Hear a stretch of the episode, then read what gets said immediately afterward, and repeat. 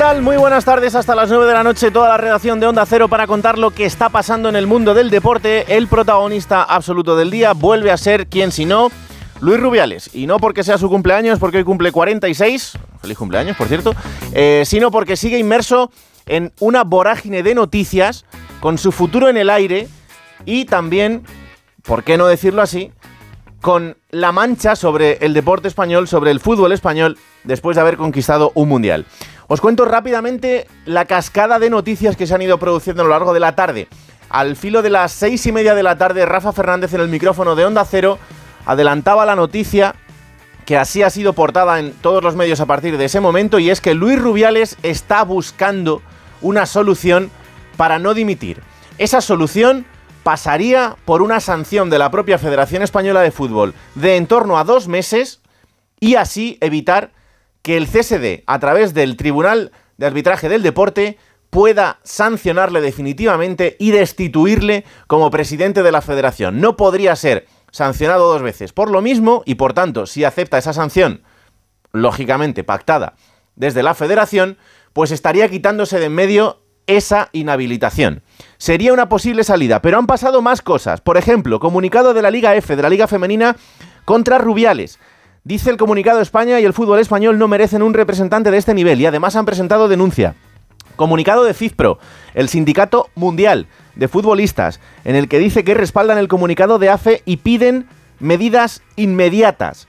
Además de esto, Yolanda Díaz, la vicepresidenta del gobierno, ha anunciado reunión con Amanda Gutiérrez, la presidenta del sindicato de mujeres futbolistas FUTPRO. Será el lunes 28 de agosto a partir de las 12 de la mañana. Y lo último, o lo penúltimo, y quizá más importante, es comunicado de Jenny Hermoso a través de FUTPRO y de su agencia de representación. Jenny Hermoso dice, expresamos nuestra firme y rotunda condena ante conductas que atenten contra la dignidad de las mujeres, Pedimos a la Real Federación Española de Fútbol que implementen los protocolos necesarios, vele por los derechos de las jugadoras y adopte medidas ejemplares. También hace un llamamiento al Consejo Superior de Deportes. Otra línea más. Y esto sí es lo último que acaba de suceder, comunicado oficial de la Real Federación Española de Fútbol contra Tamara Ramos. Tamara Ramos, que trabajó en el sindicato AFE junto a Luis Rubiales y que ha dicho cosas en una denuncia presentada en el año 2016 sobre Luis Rubiales con frases textuales que os voy a leer. No le hagáis caso a esta preñada. Las neuronas se le han ido. Aquí se hace lo que a mí me sale de la punta de la polla.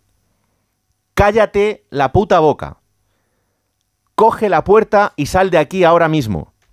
Son frases recogidas por Tamara Ramos en una denuncia presentada en el año 2016 contra Luis Rubiales. Pues bien, la Federación Española de Fútbol dice que lamenta y denuncia las gravísimas y falsas acusaciones de Tamara Ramos, antigua compañera de trabajo del presidente, y que se han tomado medidas legales inmediatas al entender que no se pueden tolerar afirmaciones de semejante magnitud. Es pertinente informar que la señora Ramos además ha mantenido contacto personal con el presidente Luis Rubiales durante este tiempo e incluso le ha mandado imágenes familiares felicitado cumpleaños y hasta le solicitó recientemente un puesto de trabajo en la federación.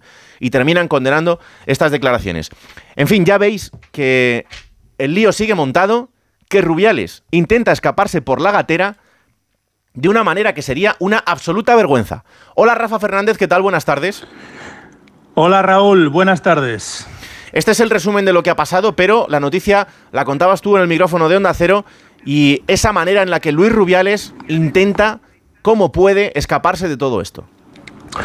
Pues sí, eh, la verdad es que es una información que llevo todo el día, desde esta misma mañana, eh, contrastando con diversas fuentes y es una información en la que, en primer lugar, se me hacía ver eh, que la estrategia que estaban planeando adoptar en la Real Federación Española de Fútbol era ese punto de sanción, esa, apertura de expediente que se le podría hacer y que se le haría eh, dentro de la propia Real Federación Española de Fútbol y que además se está instando a ello desde el propio Gobierno, desde el propio Consejo Superior de Deportes. El propio ministro ha pedido, Miquel Iceta, desde Nueva Delhi, eh, medidas urgentes a la Federación en el día de hoy. Hemos visto varios mensajes en esa línea y me decían que esa sanción, si llega desde la propia federación, esa apertura de expediente cerraría la vía de una apertura de expediente y sanción posterior por parte del Consejo Superior de Deportes, ya que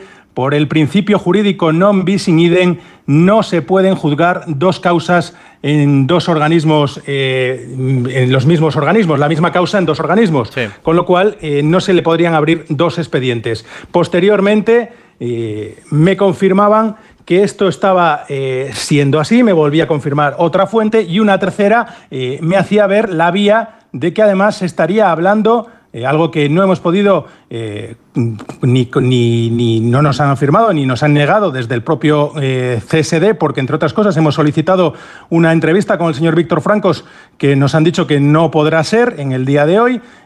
bueno, pues no nos han aclarado si es cierto que están pactando o que han pactado este trato para la salida de Luis Rubiales, la vía de escape de Luis Rubiales, que sería, como dices, sancionado pues por dos, tres meses y que posteriormente volvería a su puesto como presidente de la Real Federación Española de Fútbol con la complicidad del gobierno. El viernes tendrá esa asamblea extraordinaria a partir de las 12 de la mañana. Ana Rodríguez, ¿qué tal? Muy buenas. Buenas tardes. Jenny Hermoso ha tomado la palabra. Sí, faltaba por eh, que se expresase la víctima de esta historia, que no la protagonista, lo ha hecho hoy Jenny Hermoso, que está de vacaciones en Ibiza junto a algunas de sus compañeras campeonas del mundo. Lo ha hecho hace unos minutos a través de su sindicato de Pro, que en un comunicado condena aquellas conductas que atentan contra la dignidad de las mujeres, pide a la federación que adopte las medidas ejemplares y es que dice que es esencial que la selección campeona del mundo esté representada por figuras que proyecten los valores de la igualdad y del respeto. También hace un llamamiento al CSD para que apoye y promueva la prevención e intervención ante el acoso, abuso sexual, el machismo y el sexismo.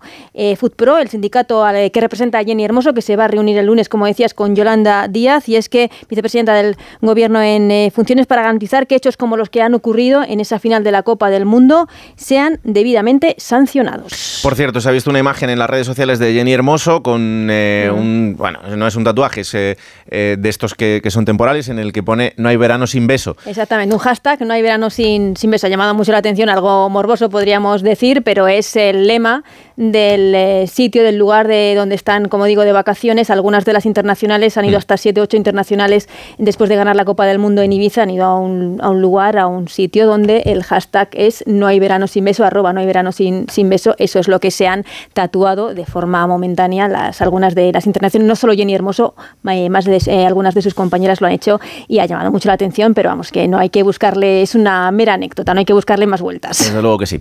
Y a todo esto hay un presidente, solo uno, de primera división del fútbol profesional que ha hablado claramente pidiendo la dimisión de Luis Rubiales. ¿Quién es? Alberto Fernández, muy buenas. Hola Raúl, ¿qué tal? Muy buenas. Pues es Ángel Torres, el presidente del Getafe, que ha aprovechado un desayuno informativo en la mañana de hoy en el Coliseum Alfonso Pérez, donde no había prevista atención a los medios y por eso no te puedo enseñar, no, los oyentes no van a poder escuchar al presidente porque no tenemos ese corte de audio, porque mm. no ha sido una atención pública a los medios, iba a ser una relación, bueno, entre periodistas y directivos del Getafe off the record, pero al final esta declaración que ha hecho Ángel Torres ha tenido tanta trascendencia que el Getafe ha visto bien con buenos ojos que se saliera a la luz y así ha sido. Esto es lo que ha dicho Ángel Torres, abro comillas.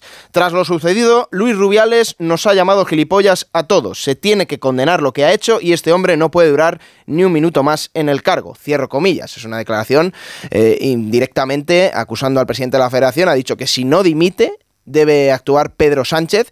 Y por cierto, a la asamblea de este próximo viernes, que esta mañana ha dicho que no sabía si iba a estar, Onda Cero puede confirmar que Ángel Torres no va a estar, así como otros presidentes de primera división que ya han dejado la intención de no estar este próximo viernes. Curioso que todavía, por ejemplo, Javier Tebas no se haya pronunciado sobre este asunto. Eh, es habitual que se pronuncie sobre los temas de actualidad. De momento no lo ha hecho. Vamos a ver si lo hace en los próximos días. Luis Rubiales busca escaparse de algo que sería vergonzoso. Vamos a ver si lo consigue o no. Esto es algo que puede marcar y mucho el futuro próximo del deporte español y del fútbol español a nivel mundial. Estamos en boca de todos, y no precisamente por algo bueno. Vamos a ver si de una vez por todas hacemos las cosas bien.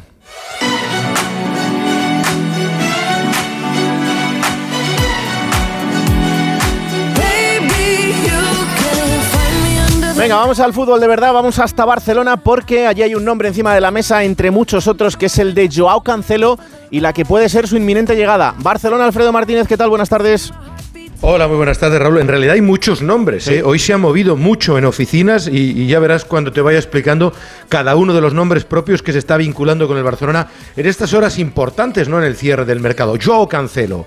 Entre mañana y pasado, presumiblemente Joao Cancelo llegará a la ciudad condal y pasará revisión médica. Es más, según ha podido saber Onda Cero, ya tiene incluso vivienda en la ciudad condal. Todo va muy avanzado y tan solo falta por cerrar esos flecos de la contratación. Se sabe que el Barcelona va a pagar prácticamente a la totalidad de la ficha, el Barcelona quería ahorrarse un poquito y sobre todo la cláusula de la opción de compra, que en principio podría ser obligatoria si juega un tanto por ciento de partidos o si el Barcelona accede a la siguiente ronda de la Liga de Campeones. Se habla entre 25 y 30 millones de euros. Esas son las cifras que se están moviendo, pero todo apunta a que el portugués podría aterrizar mañana y pasar el reconocimiento médico el mismo viernes. Mm. Todo dependía de que el Manchester City liberara a algunos jugadores. Aymeric Laporte se ha marchado a Arabia, ha ingresado pingües beneficios, acaba de traer también a un nuevo jugador belga que también lo pretendía el Fútbol Club Barcelona y el siguiente caso era Joao Cancelo. Pues bien, hay acuerdo entre ambas partes, el Barcelona tendrá que liberar masa salarial, pero será jugador del Fútbol Club Barcelona para la próxima temporada. ¿Qué pasa con Abde? Con Abde pasa que el jugador eh, tenía muchísimas ofertas, una de ellas del Betis, que tiene problemas para inscribir futbolistas, otra del Aston Villa, otra del Crystal Palace y otra del Bayer Leverkusen. Algunas, fíjate, con la economía del Barcelona de cerca de 20 millones de euros. Pues bien, el Barcelona le ha citado a filas en el día de hoy y le ha dicho que cuentan con él. Deco ha hablado con su representante, Javi Garrido, que ha estado hoy en las oficinas del Fútbol Club Barcelona y le ha dicho que no que no permitirán que se vaya, que cuenta en los planes. Abde lo que quería era sentirse importante y tener minutos y parece que con las distintas salidas, entradas y con la plantilla que hay ahora mismo, Abde, tras la marcha de Dembélé, es importante para Xavi Hernández, de tal manera que no habrá caso Abde, se queda en el primer equipo. ¿Y habrá caso Ansu Fati? En principio no debería haberlo. Hoy su padre se ha desplazado hasta Portugal para mantener una conversación con su representante, con Méndez, Jorge Méndez. Él le ha transmitido que el futbolista quiere quedarse y quiere saber la opinión de Jorge Méndez. Este le ha dicho que hay ciertas ofertas. Vamos a ver, yo creo que de aquí a final de mercado todavía es el único nombre que no parece nada claro o definido que vaya a seguir o no, porque hay ofertas y Xavi cree, tengo la sensación de que es un jugador entre comillas prescindible. Sí sabemos que va a seguir Ter Stegen, que ya lo venimos contando en los últimos días con esa renovación hasta 2027 y aunque la gente lo haya quitado un poco del foco azulgrana, ¿puede eh, recoger algún beneficio el Barça sobre Todibo? Evidentemente, porque el futbolista que está en el Niza tiene una cláusula por la cual todo lo que se saque de un eh, traspaso, hay un 30% que se lleva el Barcelona. Al parecer, el Manchester United se lo va a llevar y hay muchas opciones de que el Barcelona cobre en torno a unos 6 millones de euros, que no vendrían nada mal para lo que es la masa salarial y el mm. fair play de cara a esta temporada. Y el último nombre propio, no menos importante, el de Lamin Yamal. Sí.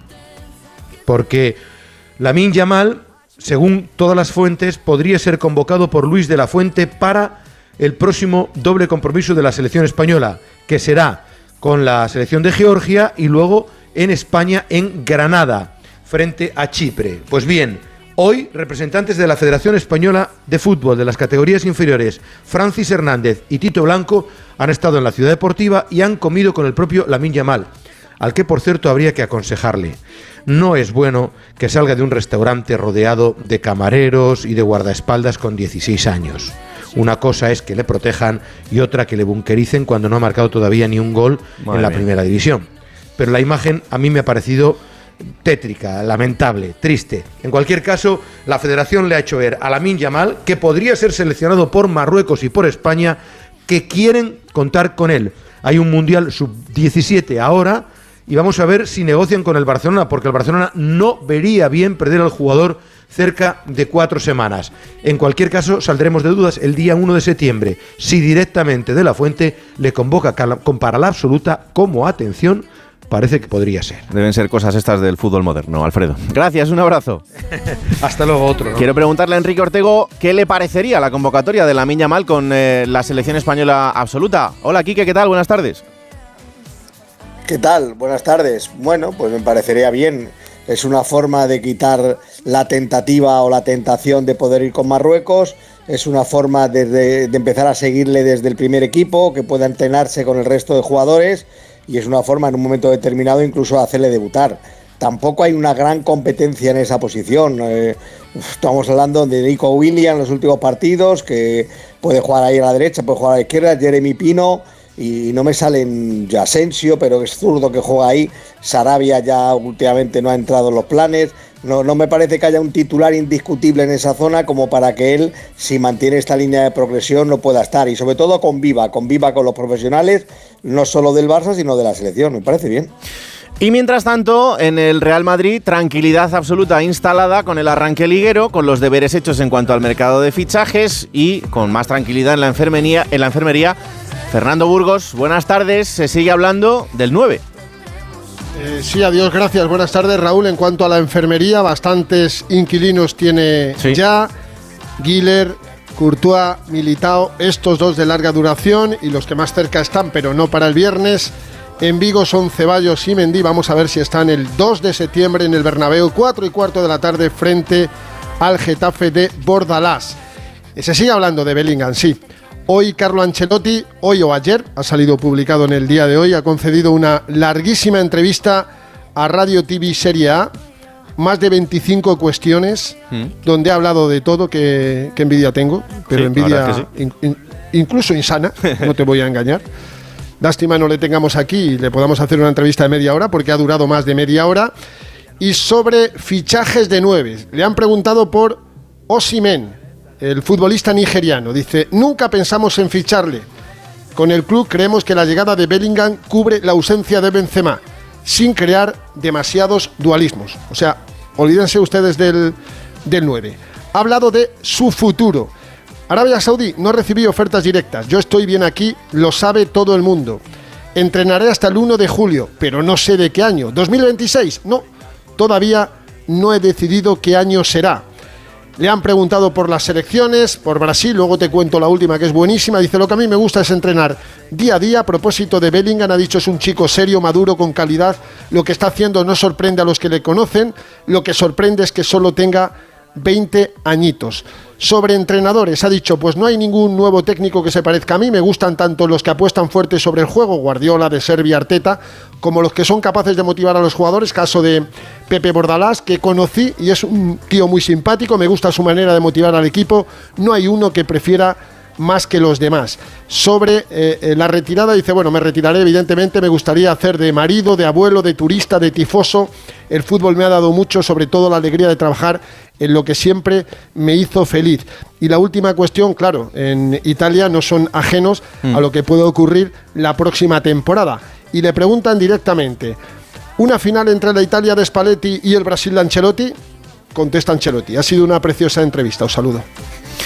Pues la verdad, la verdad es que sí, y ojalá y, y, ojalá la repita en España. Y si puede ser en Onda Cero, pues mejor que mejor. Hombre, para eso la pedimos casi todas las semanas. Siempre. mañana entrenamiento a las 10 de la mañana, Raúl, y después rueda de prensa de Ancelotti, la tercera en la previa, para viajar el viernes a, Vigo y enfrentarse al Celta de un ex, de un viejo conocido, Rafa Benítez.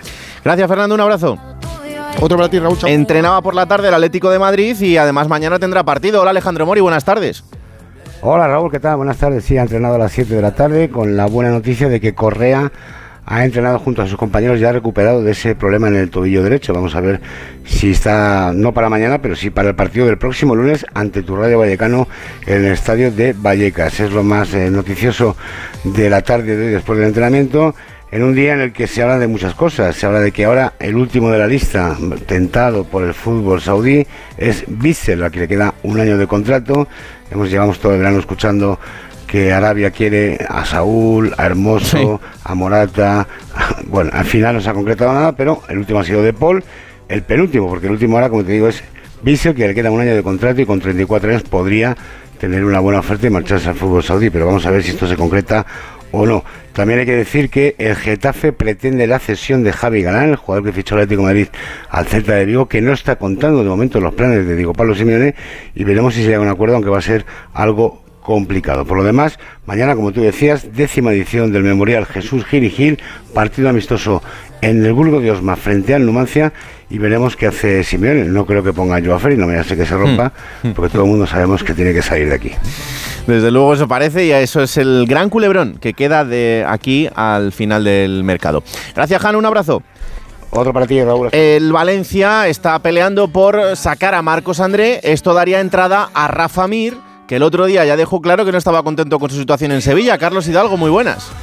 ¿Qué tal? Muy buenas, sí. Rafa Mir se quiere marchar. El Sevilla está negociando con el Valencia y el Valencia con el Sevilla para la cesión de Rafa Mir, pero el Sevilla quiere recibir dinero a cambio y el equipo Che de momento no quiere pagar más allá de la ficha. También se ha anunciado la cesión del sevillista Delaney al Anderlecht. Y hace un rato se hacía oficial el préstamo con opción de compra de 10 millones y medio de Montiel al Nottingham Forest. Y en el capítulo de fichajes esta noche llega al aeropuerto de San Pablo el extremo belga de 25 años que viene del Hertha de Berlín, Dodi Lukebakio, que va a firmar, va a pasar reconocimiento médico mañana con el Sevilla y va a firmar por el equipo de Mendilibar que pagará casi 10 millones de euros. En cuanto a ingresos, se espera que la gran venta sea la de N City, al que quiere fichar el West Ham, pero de momento no hay oferta oficial. Ocho minutos para llegar a las 9 de la noche. La brújula de Radio Estadio. Un motero siente la libertad del viento en su cara. Un mutuero hace lo mismo, pero por menos dinero. Vente a la mutua con tu seguro de moto y te bajamos su precio, sea cual sea. Llama al 91 555 5555. 91 555 5555. Por esta y muchas cosas más, vente a la mutua. Condiciones en mutua.es. Salma, Helen y Desiree han encontrado la pieza clave que les ha ayudado a sacar todo su potencial. Y lo han hecho junto a Fundación Axis, donde acompañamos cada año a más de 50.000 personas en situación de vulnerabilidad. Tú también puedes convertirte en su pieza clave, porque contigo todo encaja. Descubre más en fundacionachis.org.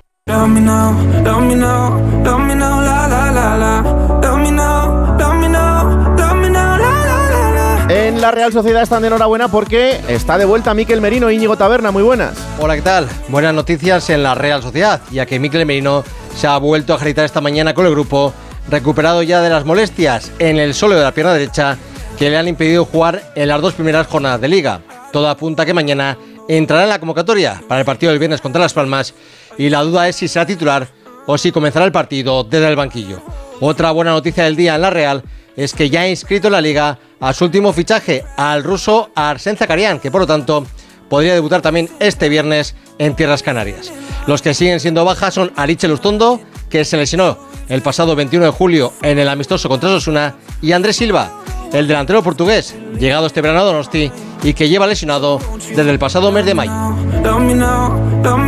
Y en Vigo están de cumpleaños, nada más y nada menos que 100 años para el conjunto gallego. Rubén Rey, buenas tardes. Saludos desde las 7 y 23 a las 19 y 23, 1923, se citaban de forma espontánea, improvisada, a través de redes sociales, primordialmente aficionados del Real Cruzeta en el entorno del Estadio Municipal de Balaídos, para soplar las velas del centenario, para brindar por otros 100 años, años más de vida del Real Cruz Celta y todo porque el acto oficial, digamos, que tuvo lugar esta mañana ha venido envuelto de una gran polémica porque había mucha representación eh, política, institucional, empresarial, incluso religiosa y militar, pero la realidad es que apenas había aficionados, solo un reducidísimo grupo de socios que fueron escogidos como resultado de un sorteo. Por tanto, el celtismo se ha movilizado de otra manera y lo está celebrando ahora mismo en Balaídos. Por la mañana con presencia del presidente del Comité Olímpico Español, también de otros clubes, como por, por ejemplo el presidente del Sevilla, Pepe Castro, con futbolistas actuales como Yago Aspas, de otra época como Michel Salgado o incluso el gran capitán de los 70 y reconocido como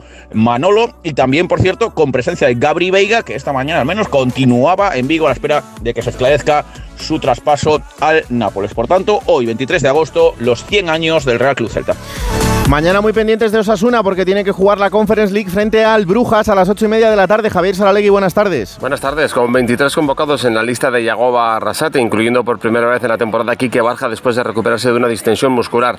16 años después y tras un verano convulso por la decisión inicial de la UEFA de sancionar sin Conference al Club Rojillo por estar el club implicado en amaño de partidos hace 10 años, Osasuna vuelve mañana a una competición europea. Y no lo tiene nada fácil porque el rival llegó el año pasado a octavos de la Liga de Campeones, quedando por delante de Atlético De Madrid y Bayer Leverkusen. Es el Brujas belga, cuyo entrenador Ronnie Deila ha convocado a 21 futbolistas para el partido y que viene de marcar 22 goles en sus últimos cuatro encuentros entre la ronda anterior de Conference y la Liga belga. Los socios van a pasar por taquilla, el 80% ha adquirido su entrada y habrá un muy buen ambiente para la ida de una ronda previa a la fase de grupos complicada. Yago Barrasate. mañana es día de sacar un buen resultado, ¿no? Al final y mañana estaremos vibrando con los rojillos, claro que sí, quedan cinco minutos para las nueve. La brújula de Radio Estadio. Es que esta casa se queda cerrada meses y cuando oyes las noticias te quedas preocupado.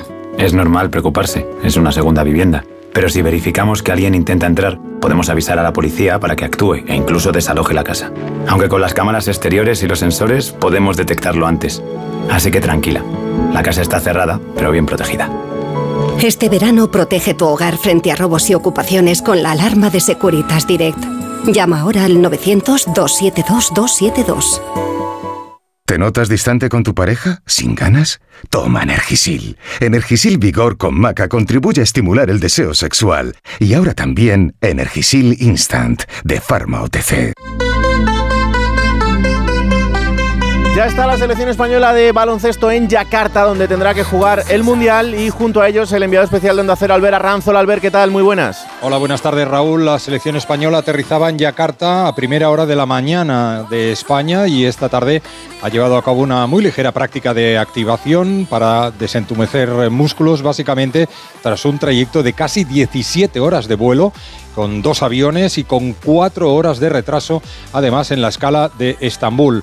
Los de Escariolo tienen su primer entrenamiento serio ya mañana en el escenario del torneo, el Indonesia Arena, inaugurado en el pasado mes de junio y construido para este evento y que albergará hasta 16.500 espectadores. El estreno de los nuestros Apuntad eh, el horario, tres y media hora española, los tres partidos de la primera fase, el sábado ante Costa de Marfil, el lunes ante Brasil y el miércoles ante Irán. De esta primera fase del grupo G se clasifican los dos mejores a la segunda. Esta segunda fase también se disputará aquí en Yakarta, en el Indonesia Arena, y será ante los dos mejores del grupo H, que componen Francia, Canadá, Letonia y el Líbano de la segunda fase serán también los dos mejores los que ya clasifiquen para la fase definitiva en lucha por el título que se celebrará en Manila, Filipinas. La competición arranca el viernes. Lo hará con los partidos Angola-Italia en Filipinas, Finlandia-Australia en Okinawa, Japón y Letonia-Líbano en Yakarta. Los grandes favoritos al título, no hay que decirlo, los Estados Unidos de América por delante de todos, invictos en la fase de preparación.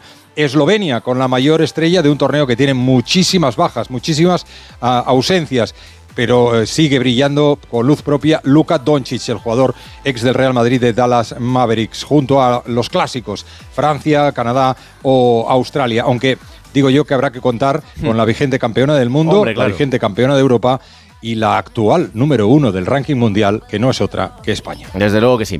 Venga, vámonos a Hungría, Budapest, otro día más en el Mundial de Atletismo. Quiero saber qué ha pasado y qué nos queda por saber en el día de hoy. Compañero Alberto Hernández, soy corredor, ¿qué tal? Muy buenas. Muy buenas tardes. Pues no está siendo un buen día en el Centro Nacional de Atletismo de Budapest. Solamente Yael Bestúe ha pasado de ronda. Estará mañana en las semifinales de los 200 metros. Cayeron en el 800 Lorena Ibarzaba, Lorena Martín y Daniela García y a la longitud Jaime Guerra. Esta tarde no ha cambiado la dinámica. Están fuera de la final de martillo tanto Laura Redondo como María Vicente en la de triple. En obstáculos no pasaron ni Marta Serrano, ni Carolina Robles, ni Irene Sánchez Escribano. La buena noticia es que hay opción de medalla a las 9 y cuarto. Mario García Romo fue bronce en el último campeonato de Europa y cuarto en el Mundial celebrado en Eugene el verano pasado. Es el tercer español de todos los tiempos, tras Catiri Fermín Cacho. No lo va a tener fácil, se va a enfrentar a una de las carreras con más nivel de todos los tiempos, tanto en Juegos como en Mundiales. De los 12 participantes, 7 hombres han corrido por debajo de 3 minutos y 30 segundos, que es la frontera que separa los buenos de los genios. Los favoritos serán su compañero de entrenamiento, el estadounidense Jared Nugus, y el campeón olímpico y marquista europeo, el noruego Jacob Ingebrigtsen. Gracias Alberto, pues a las once y media de la noche estará aquí Edu Pidal con Radio Estadio Noche. ¿Se imaginan que de aquí a entonces Rubiales ha dimitido? No sé. Las nueve se quedan con los servicios informativos de Onda Cero. Un placer, chao. La brújula de Radio Estadio. Raúl Granado.